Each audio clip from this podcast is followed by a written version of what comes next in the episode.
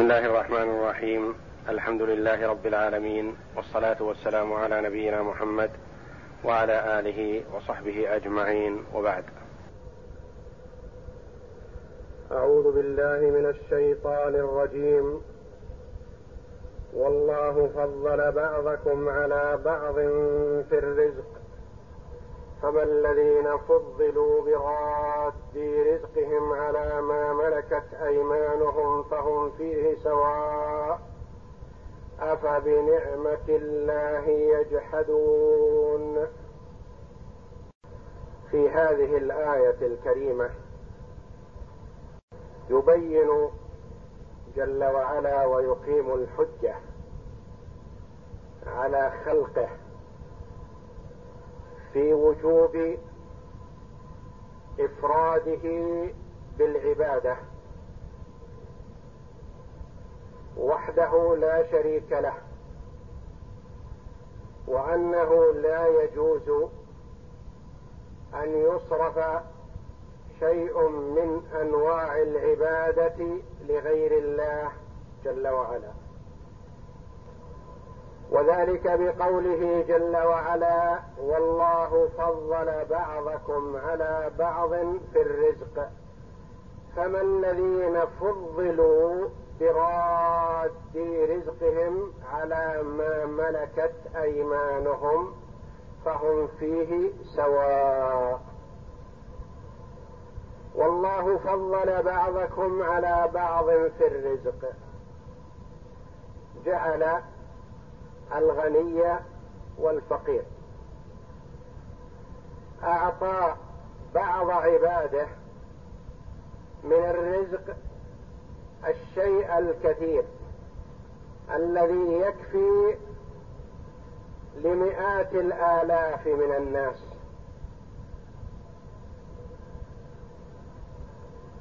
وضيق على بعض عباده فلا يجد قوت يومه وليلته. وذلك لحكم عظيمة يعجز عن إدراكها البشر.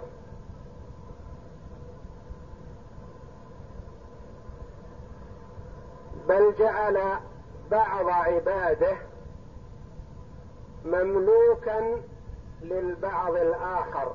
من العباد.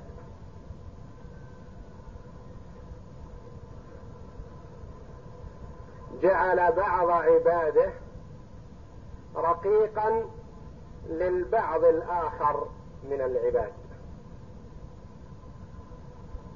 فهذا تفصيل في الرزق. كما أنه جل وعلا فضل بين عباده في أمور كثيرة. فجعل منهم العالم والجاهل. وجعل منهم الصحيح والمريض. وجعل منهم سيء الخلق وحسن الخلق.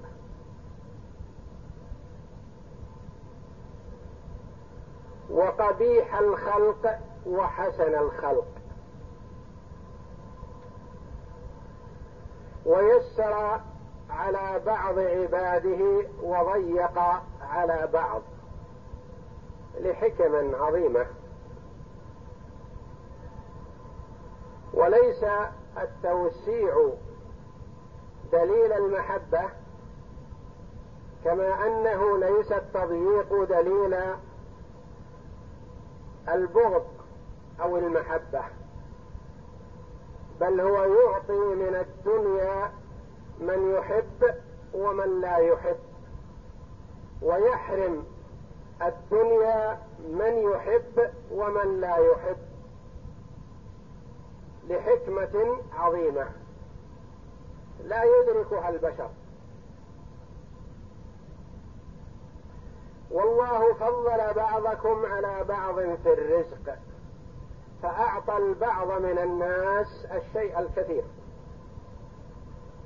وضيق على البعض الآخر.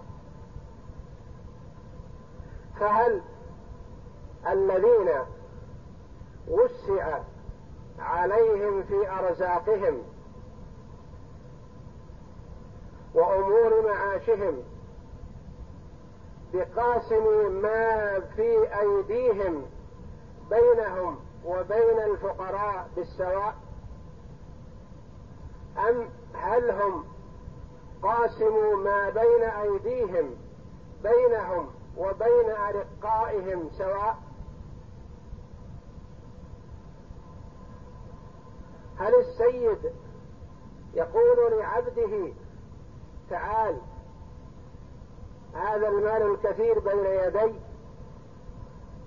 خذ نصفه واترك لي نصفه. يقول السيد وعنده أربع زوجات. خذ زوجتين واترك لي زوجتين. عندي كذا اقسمه بيني وبينك. هل يرضى السيد بذلك؟ هل يمكن أن يصدر منه ذلك؟ لا.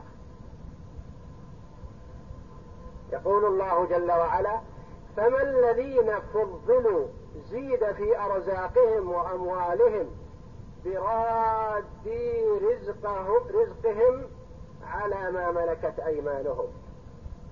هل هم رادون ما بين أيديهم وقاسموه بينهم وبين أرقائهم؟ لا. اذا أنت يا السيد الكافر. لا ترضى أن تعطي بعض أو نصف ما بين يديك لرقيقك وهو مخلوق مثلك فهل يليق بك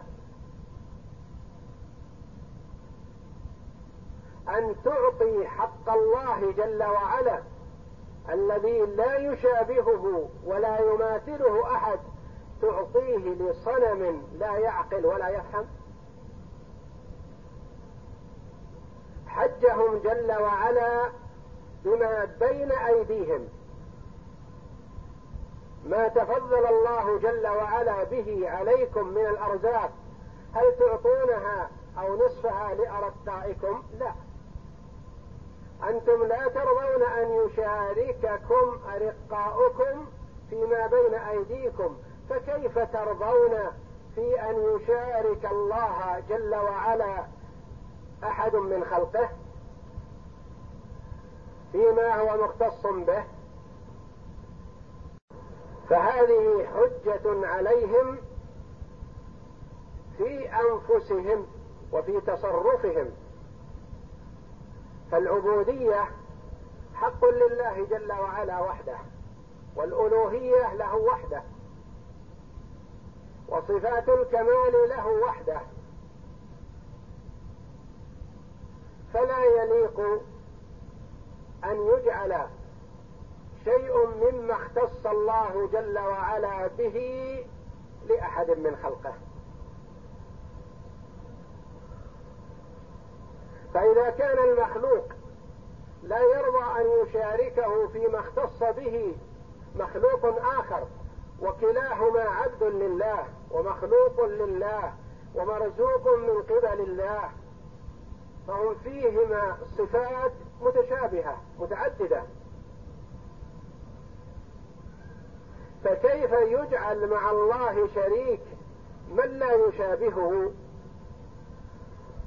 ولا يدانيه ولا يقاربه لأن الله جل وعلا لم يلد ولم يولد ولم يكن له كفوا أحد ليس كمثله شيء. وهو السميع البصير. فما الذين فضلوا براد رزقهم على ما ملكت أيمانهم فهم فيه سواء. يعني يقتسمونه سواء ما يمكن أن يصدر هذا.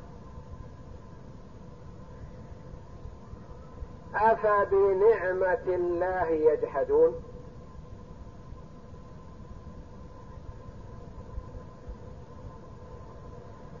أفبنعمة الله يجحدون؟ الاستفهام للإنكار والتوبيخ. والرزق نعمة من الله جل وعلا. يجحدونه يكفرونه ويتقربون به إلى غيره. لأن من كفران النعمة استعمالها في غير ما يرضي من أنعم بها. استعملت النعمة في غير ما يرضي الله فقد كفرتها. أفبنعمة الله يجحدون. يجحدون نعمة الله ويصرفون حقه إلى غيره وهم لا يرضوا أن يصرف شيء من حقوقهم إلى من يشابههم ويماثلهم. يقول قتادة رحمه الله هذا مثل ضربه الله فهل منكم من أحد يشاركه مملوكه في زوجته وفي فراشه فتعدلون بالله خلقه وعباده؟ لا ترضون أن يشارككم مواليكم وترضون أن يشارك الله خلقه في حقه. فإن لم ترضى لنفسك هذا فالله أحق أن ينزه منك. أنت تتنزه ولا ترضى أن يكون رقيقك شريكك. فالله جل وعلا أحق بالتنزه منك. فبهذا إقامة الحجة على من صرف شيئا من أنواع العبادة لغير الله. فقد سلب حق الله وأعطاه لغيره. وإن صلى وصام وزعم أنه مسلم. إذا صرف شيئا من حق الله لغير الله كأن ذبح لغير الله أو دعا غير الله وسأله فيما لا يقدر عليه إلا الله كالذين يترددون على القبور ويسألون أصحابها وهم رفات أموات جثث هامدة يابسة أو فانية من الأرض أكلتها الأرض. فمن سأل غير الله فيما لا يقدر عليه إلا الله فقد كفر بالله. وقد حبط عمله كله لأنه اقترف الشرك والشرك محبط للعمل. فحذار حذار من أن يصرف شيء من أنواع العبادة لغير مستحقها وهو الله جل وعلا. يقول الله جل وعلا والله جعل لكم من أنفسكم أزواجا وجعل لكم من أزواجكم بنين وحفدة ورزقكم من الطيبات أفبالباطل يؤمنون وبنعمة الله هم يكفرون. هذه منة عظيمة من الله جل وعلا على عباده تفضل بها عليهم فقال سبحانه والله جعل لكم من أنفسكم أزواجا. جعل لكم من أنفسكم من جنسكم.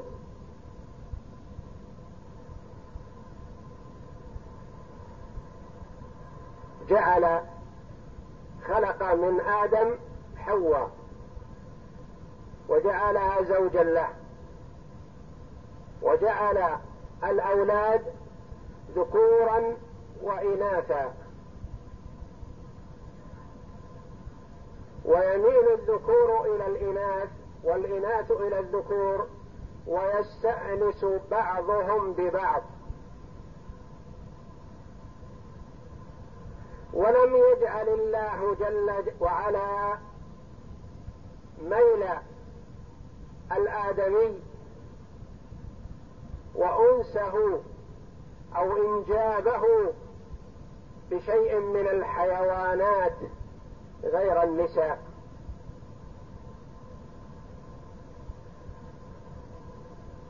والله جل وعلا فطر خلقه بأن يأنس كل جنس إلى جنسه. من الله جل وعلا وتفضل منه على عباده. والله جعل لكم من أنفسكم من جنسكم منكم من نوعيتكم. جعل للآدميين آدميات. وجعل للحيوانات حيوانات من جنسها. ولم يجعل الرجل يتزوج حيوانا بقرة أو غيرها. والله جعل لكم من أنفسكم أزواجا وجعل لكم من أزواجكم بنين رزقكم البنين. وكذا رزقكم البنات. ولم يذكرها جل وعلا لأن الكفار لا يريدون البنات ولا يحبونها. فامتن عليهم جل وعلا بما يحبون. والمؤمن لا يفضل بين الذكر والأنثى. كلاهما ولد ورزق من الله وعطاء. ولا يدرى النفع في الذكر أم في الأنثى. قد تكون الأنثى التي يرغب عنها أنفع لأبويها من الذكر. وقد يكون الذكر أنفع من الأنثى. وكثير من النساء تعادل الكثير من الرجال.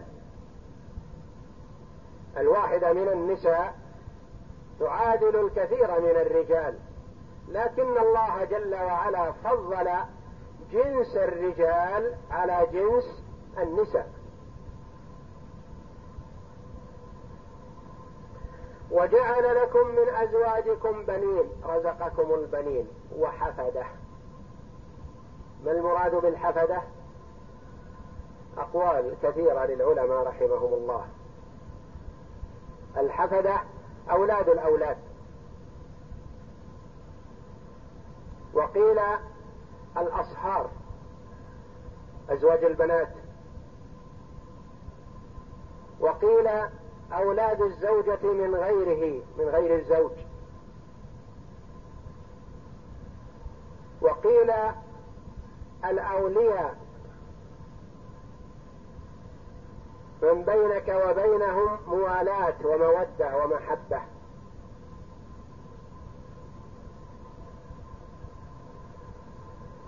وقال بعض أهل اللغة إن كلمة الحفيد تطلق على الجميع على كل هؤلاء.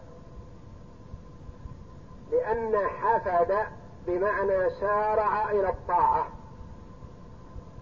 وأولاد الأولاد يسارعون إلى طاعة جدهم كما أن الأصهار يسارعون في ذلك وأولاد الزوجة من غير الزوج كذلك والأولياء والأقارب كذلك.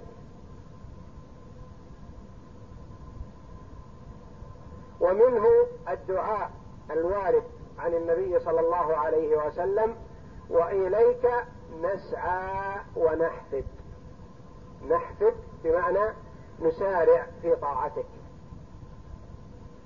وجعل لكم من أزواجكم بنين وحفدة ورزقكم من الطيبات. أعطاكم من الطيبات من. ولم يقل ورزقكم الطيبات لأن رزق الطيبات الكامل في الجنة. وأما في الدنيا فمن. أعطوا من الطيبات من تبعيضية. ورزقكم من الطيبات أعطاكم مما طاب ولذ من مأكل ومشرب وملبس ومأوى وغير ذلك. أفبالباطل يؤمنون. الاستفهام توبيخ وإنكار. تؤمنون بالباطل بالأصنام. وتصرفون لها شيئا من أنواع العبادة. وبنعمة الله هم يكفرون.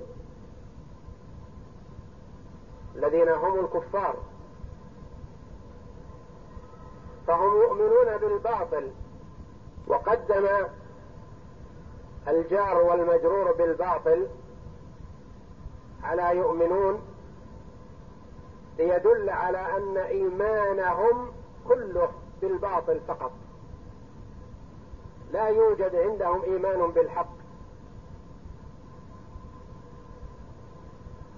ولو قال القائل مثلا يؤمنون بالباطل يؤمنون بالباطل لربما فهم منه أنهم يؤمنون بالباطل ويؤمنون بالحق يعني يصدقون بهذا ويصدقون بهذا. لكن لما قال جل وعلا أفا بالباطل يؤمنون؟ يعني كل إيمانهم منصب على الباطل فقط ولا يؤمنون بالحق أبدا. أفبالباطل يؤمنون وبنعمة الله هم يكفرون؟ تفضل الله جل وعلا وعطاء الله ونعم الله الكثيرة يكفرون بها وينكرونها وينسبونها إلى غيره لأن من كفران النعمة نسبة النعمة إلى غير المنعم. هذا من كفران النعمة.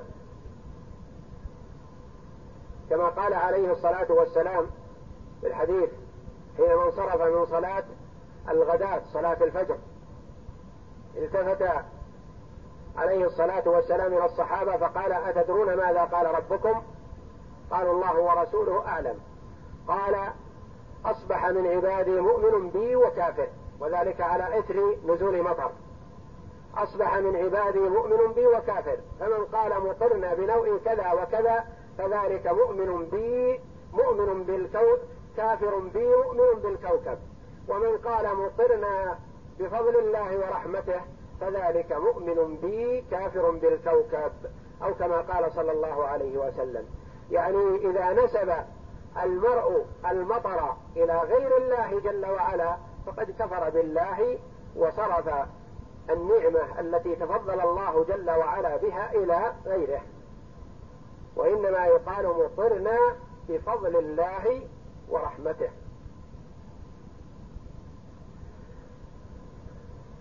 فنسبة النعمة إلى غير الله كفر. كما أن استعمالها في غير مرضاة الله كفر بالنعمة. والعبد مسؤول يوم القيامة عن ماله من أين اكتسبه وفيما أنفقه. فيما أنفقه. إن كان أنفقه فيما يرضي الله فالله جل وعلا يثيبه على ذلك. وإن كان أنفقه فيما يسخط الله فالله جل وعلا يعاقبه على ذلك إن لم يعف عنه. أفبالباطل يؤمنون وبنعمة الله هم يكفرون. وهذه الآية فيها الامتنان وفيها التحذير من صرف النعمة في غير مرضاة من أنعم بها. وتحذير من كفران النعمة. يقول الله جل وعلا ويعبدون من دون الله ما لا يملك لهم رزقا من السماوات شيئا من السماوات والأرض شيئا ولا يستطيعون. فلا تضربوا لله الأمثال إن الله يعلم وأنتم لا تعلمون. ويعبدون أي الكفار. وقد تقدم أن عرفنا أن هذه السورة مكية. نزلت في تقرير التوحيد ونبذ الشرك والتحذير منه. والدعوة إلى إفراد الله جل وعلا بالعبادة. لأن غالب السور المكية في الدعوة إلى التوحيد. والنبي صلى الله عليه وسلم مكث بمكة ثلاث عشرة سنة يدعو إلى توحيد الله. والشرائع شرعت جلها بعد بعد التوحيد والصلاة في المدينة بعد الهجرة. كثير من الشرائع لم تفرض والعبادات لم تفرض إلا في المدينة وثلاث عشرة سنة والنبي صلى الله عليه وسلم بمكة يدعو إلى توحيد الله جل وعلا وإفراده بالعبادة. يقول تعالى ويعبدون من دون الله ما لا يملك لهم رزقا من السماوات والأرض شيئا ولا يستطيعون. بعدما بين جل وعلا في الآية السابقة أنه هو الرازق وهو المعطي وهو المتفضل بالنعم الكثيرة قال إن هؤلاء الكفار يعبدون من دون الله ما لا يملك لهم رزقا. ماذا يعبدون؟ يعبدون أصنام. ألواح أو أخشاب أو أحجار أو نحو ذلك.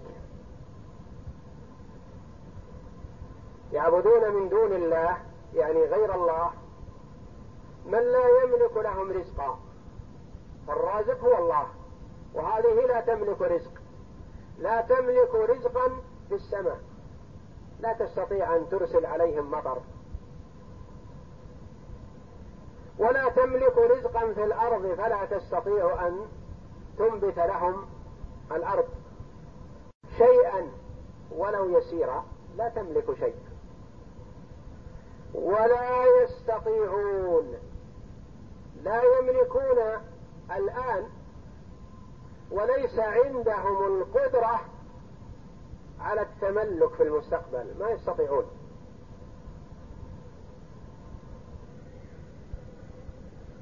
قد يكون الرجل المتصرف ما يملك شيئا لأولاده أو لإخوانه لا يملك ما عنده شيء. صفر اليدين. لكنه يستطيع يتصرف. فينفع بتصرفه وعمله. وهذه الأصنام لا تملك حاضرا شيئا ولا تستطيع في المستقبل أن تنفع بشيء ابدا. ما لا يملك لهم رزقا من السماوات والأرض شيئا شيئا نكرة ولا شيئا يسيرا. ولا يستطيعون في المستقبل ولا في الحاضر. لما؟ لأنها جمادات. لوح أو خشبة.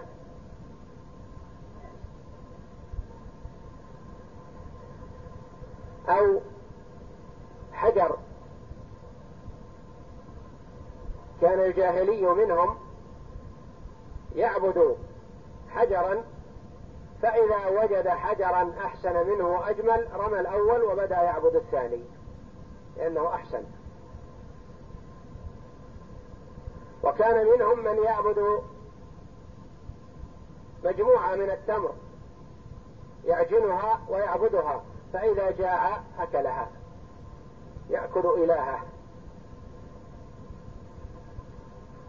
فعقل الآدمي سخيف إذا لم يتوجه الوجهة الإسلامية الصحيحة يمن الله عليه بالهداية.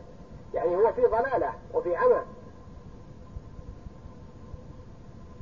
فالآدمي قد يقدم على عمل لا تعمله البهائم والحيوانات. إلا إذا من الله عليه بالهداية والتوفيق. فالله جل وعلا فضله على سائر خلقه. ويعبدون من دون الله ما لا يملك لهم رزقا. رزقا من السماوات المطر الذي ينزل من السماء والأرض النبات الذي ينبت من الأرض. ولا يستطيعون ذلك. فلا تضربوا لله الأمثال. لا تمثل الله بخلقه ولا تشبه الله بخلقه ولا تقارن فاضل بينهما. لكن المفاضلة بين الخالق والمخلوق غير متأتية لأنه ليس هناك صفة مجانسة أو مشابهة. فلا تضربوا لله الأمثال. لما؟ لأن علمكم قاصر وناقص. ولا تدركوا. إن الله يعلم يعلم كل شيء جل وعلا. لا تخفى عليه خافية. وأنتم لا تعلمون. لا تدركون. ولا يمكن أن يدرك المخلوق كنها حقيقة صفة الخالق جل وعلا. يدرك المعنى لأن الله سميع بصير يسمع ويبصر لكن كيفية السمع أو البصر لا يدركها ولا يجوز السؤال عنها لأن المرء المخلوق لا يدرك ذلك. السؤال عن الكيفية كما قال الإمام مالك رحمه الله إمام دار الهجرة. بدعة. لا يجوز للمرء أن يسأل عن كيفية صفة من صفات الباري لأن المخلوق لا يحيط بذلك ولا يستطيع. والمعنى معلوم معنى الصفة. سميع معنى ذلك معلوم واضح بحمد الله. بصير واضح. مستو على عرشه واضح. عال على عرشه جل وعلا. فلا تضربوا لله الأمثال إن الله يعلم. كل شيء لا تخفى عليه خافية وأنتم لا تعلمون. فلا يليق بالعبد أن يمثل الله بخلقه. لا يجوز له ذلك. ولا يشبهه. ولا يمثل مخلوقا أو يشبه مخلوقا بالخالق تعالى الله. ومن جهل وعدم علم ابن آدم اتخذ لله ندا وشريكا.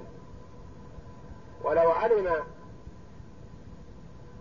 حق الله جل وعلا ما أشرك معه غيره.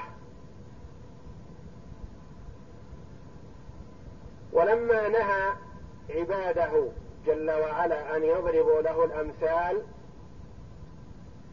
ونفى عنهم العلم وأثبت العلم لنفسه جل وعلا قال ضرب الله مثلا عبدا مملوكا لا يقدر على شيء ومن رزقناه منا رزقا حسنا فهو ينفق منه سرا وجهرا. هل يستوون؟ الحمد لله بل أكثرهم لا يعلمون. ضرب الله في هاتين الآيتين مثلين. في الآية الأولى هذه مثلا وفي الآية التي تليها مثلا آخر. ضرب الله مثلا عبدا مملوكا. عبد يعني رقيق. وقال مملوكا ليخرج الحر لأن العبد والحر كلاهما عبد لله جل وعلا. فقال مملوك ليظهر المراد أن أن المراد الرقيق. عبدا مملوكا لا يقدر على شيء. ليس له شيء. هو وما بين يديه لسيده.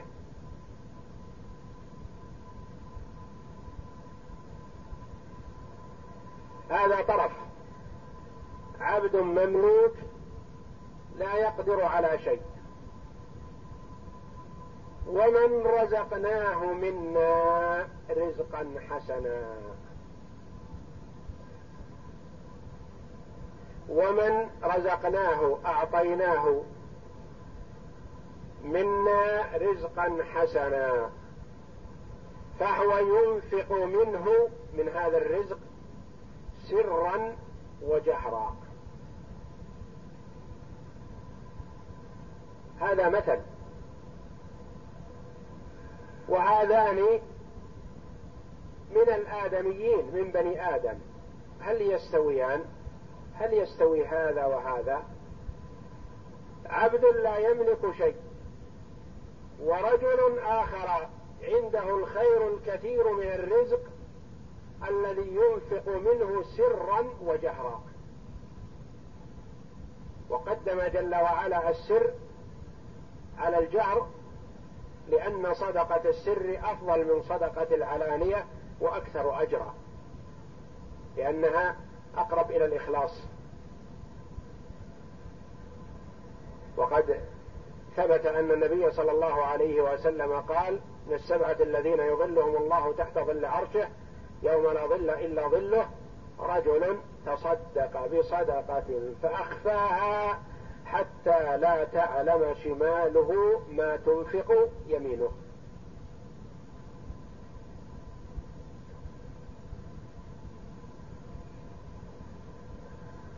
هل يستوي هذان الرجلان؟ لا يستويان. وهذان من بني آدم.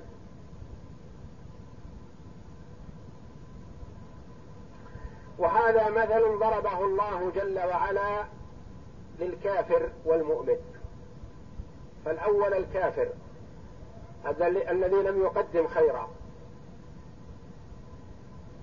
لم يقدم ما ينفعه. والمؤمن الذي أعطى مما رزقه الله جل وعلا. للمؤمن والكافر. وقيل هذا مثل ضربه الله جل وعلا.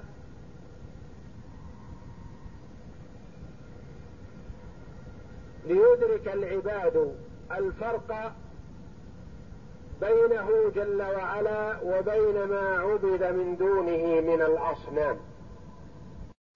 فالفرق شاسع بعيد. وقيل هذا مثل ضربه الله جل وعلا.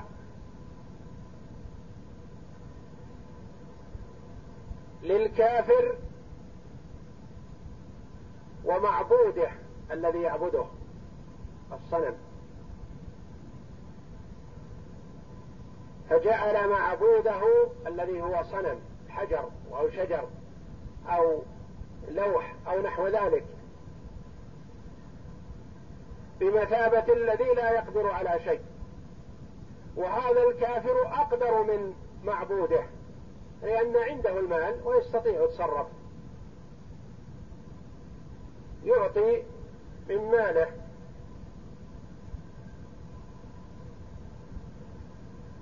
فالكافر أقدر وأفضل في حال الدنيا من معبوده.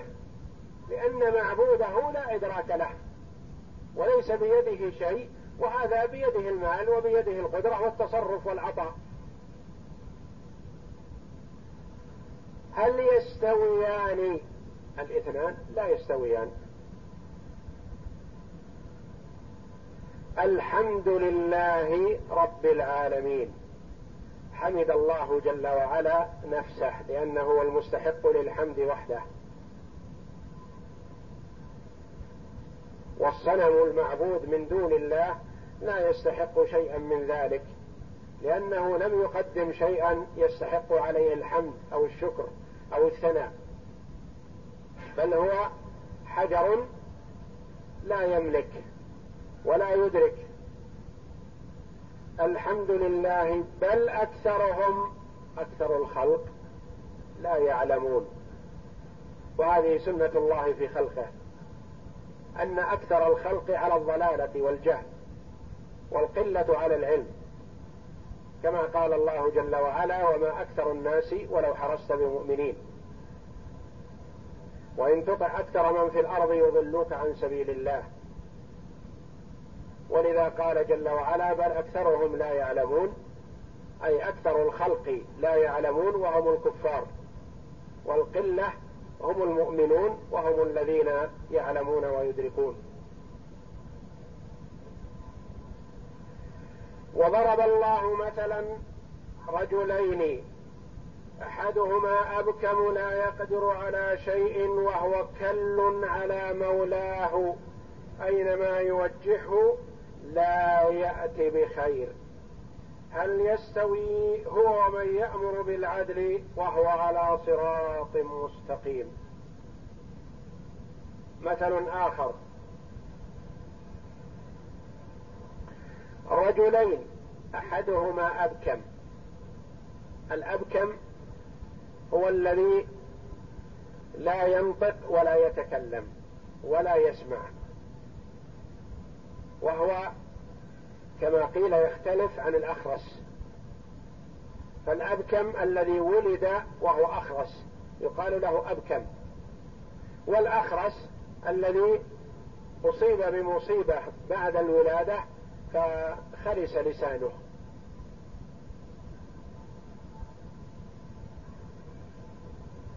أحدهما أبكم لا يقدر على شيء لا يقدر لا يفهم ولا يفهم ولا يستطيع أن يعمل شيئا من الأشياء. وهو كل كل بمعنى ثقل. كل على مولاه على وليه. عبء ثقيل على وليه. فهو يحتاج إلى من يقوم عليه وينفق عليه ويتولى أموره. لا ينفع غيره ولا يستطيع أن ينفع نفسه حتى في ذاته هو محتاج إلى من يتولى أموره وهو عبء ثقيل على من يتولى أموره. وهو كل على مولاه أينما يوجهه أينما صرفه إلى أي طريق وجهه لا يأتي بخير لا ينفع. أبواب الخير كلها مسكرة دونه مغلقة. لا نفع فيه إطلاقا. هذا صنف نوع.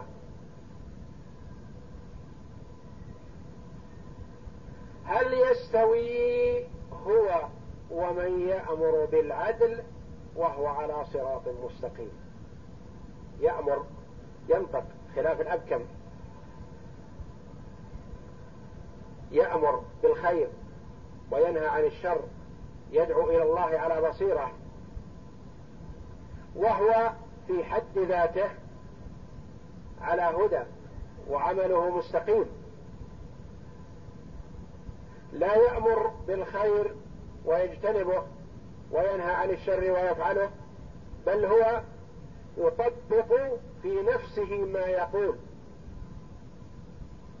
وهذا هو الداعية الحق الذي يدعو إلى الخير ويسارع إليه وينهى عن الشر ويجتنبه. وأما من دعا إلى خير ولم يفعله اجتنب الخير الذي يدعو إليه وفعل الشر الذي يحذر عنه. فهذا ورد في الحديث أنه من الثلاثة الذين هم أول من تسعر بهم النار.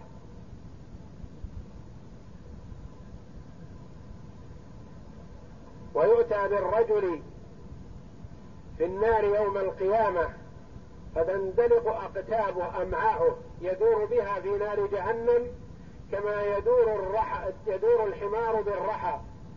فيجتمع عليه أهل النار فيقولون له يا فلان ألم تكن تأمرنا بالخير وتنهانا عن الشر؟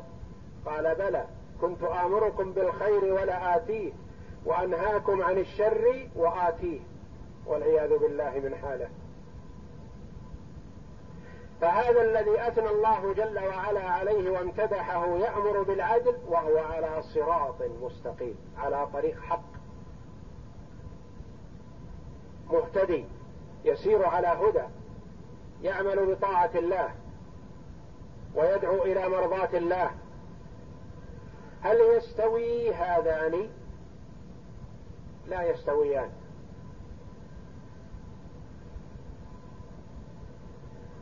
وهذا مثل كالأول ضربه الله جل وعلا قيل للمسلم والكافر فالأول الكافر الذي هو أبكم لا يقدر على شيء وهو كل على مولاه أينما يوجهه لا يأتي بخير.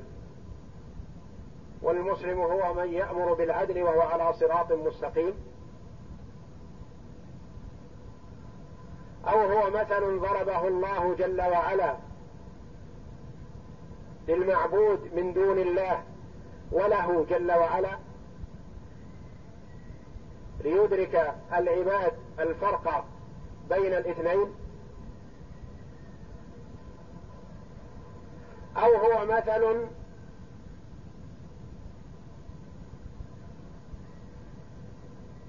مضروب لعثمان بن عفان رضي الله عنه ورقيق مملوك له ولي له مولى له. كان يد... كان عثمان رضي الله عنه يدعوه إلى الإسلام فيأبى. وكان هذا المولى ينهى عثمان رضي الله عنه عن الصدقة. فالأول لهذا المولى الكافر والثاني لعثمان رضي الله عنه. أو هو مثل ضربه الله جل وعلا للنبي صلى الله عليه وسلم وأبي جهل. فالأول لأبي جهل. أبكم لا يقدر على شيء وهو كل على مولاه أينما يوجهه لا يأتي بخير. هل يستوي هذا ومن يأمر بالعدل الذي هو الرسول صلى الله عليه وسلم على أقوال وعلى كل فهذان المثلان ضربهما الله جل وعلا لعباده لأجل أن يميزوا بين الخير والشر يميزوا بين من يستحق العبادة وبين من هو جماد لا يستحق أن يصرف له شيء من أنواع العبادة. بين المؤمن التقي الصالح النافع في جميع أحواله وبين الفاجر الشقي المحروم من الخير كله. والأمثال فيها عبرة وعظة وتقريب للشيء البعيد الذي قد لا يدركه المرء فيمثل له بالشيء الذي يدركه ليتصور الفرق بين الخير والشر. والله أعلم.